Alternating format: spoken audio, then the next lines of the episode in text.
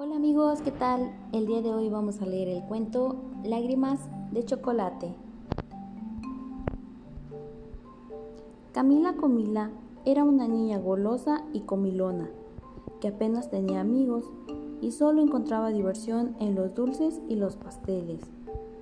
Preocupados, sus papás escondían cualquier tipo de dulce que caía en sus manos y pronto la niña comenzó una loca búsqueda de golosinas por todas partes.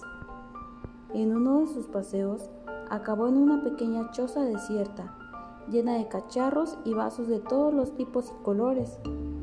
Entre todos ellos, se fijó en una brillante botellita de cristal dorado, rellena de lo que parecía chocolate, y no dudó en bebérselo de un trago.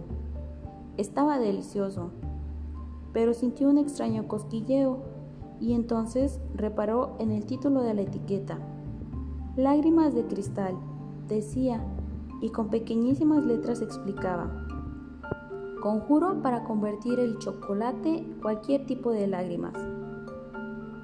Camila estaba entusiasmada. Corrió por los alrededores buscando quien llorase, hasta encontrar una pequeña niña que lloraba desconsolada. Nada más ver sus lágrimas, éstas se convirtieron en chocolate, endulzando los labios de la niñita, que al poco tiempo dejó de llorar. Juntas pasaron un rato divertido, probando las riquísimas lágrimas, y se despidieron como amigas.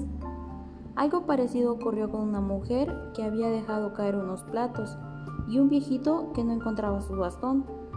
La aparición de Camila y las lágrimas de chocolate animaron sus caras y arrancaron alguna sonrisa. Pronto Camila se dio cuenta de que mucho más que el chocolate de aquellas lágrimas era alegrar a personas con problemas, lo que la hacía verdaderamente feliz. Y sus locas búsquedas de dulces se convirtieron en simpática ayuda para quienes se encontraban entregados a la tristeza y de aquellos dulces encuentros surgieron un montón de amigos que llenaron de sentido y alegría la vida de Camila.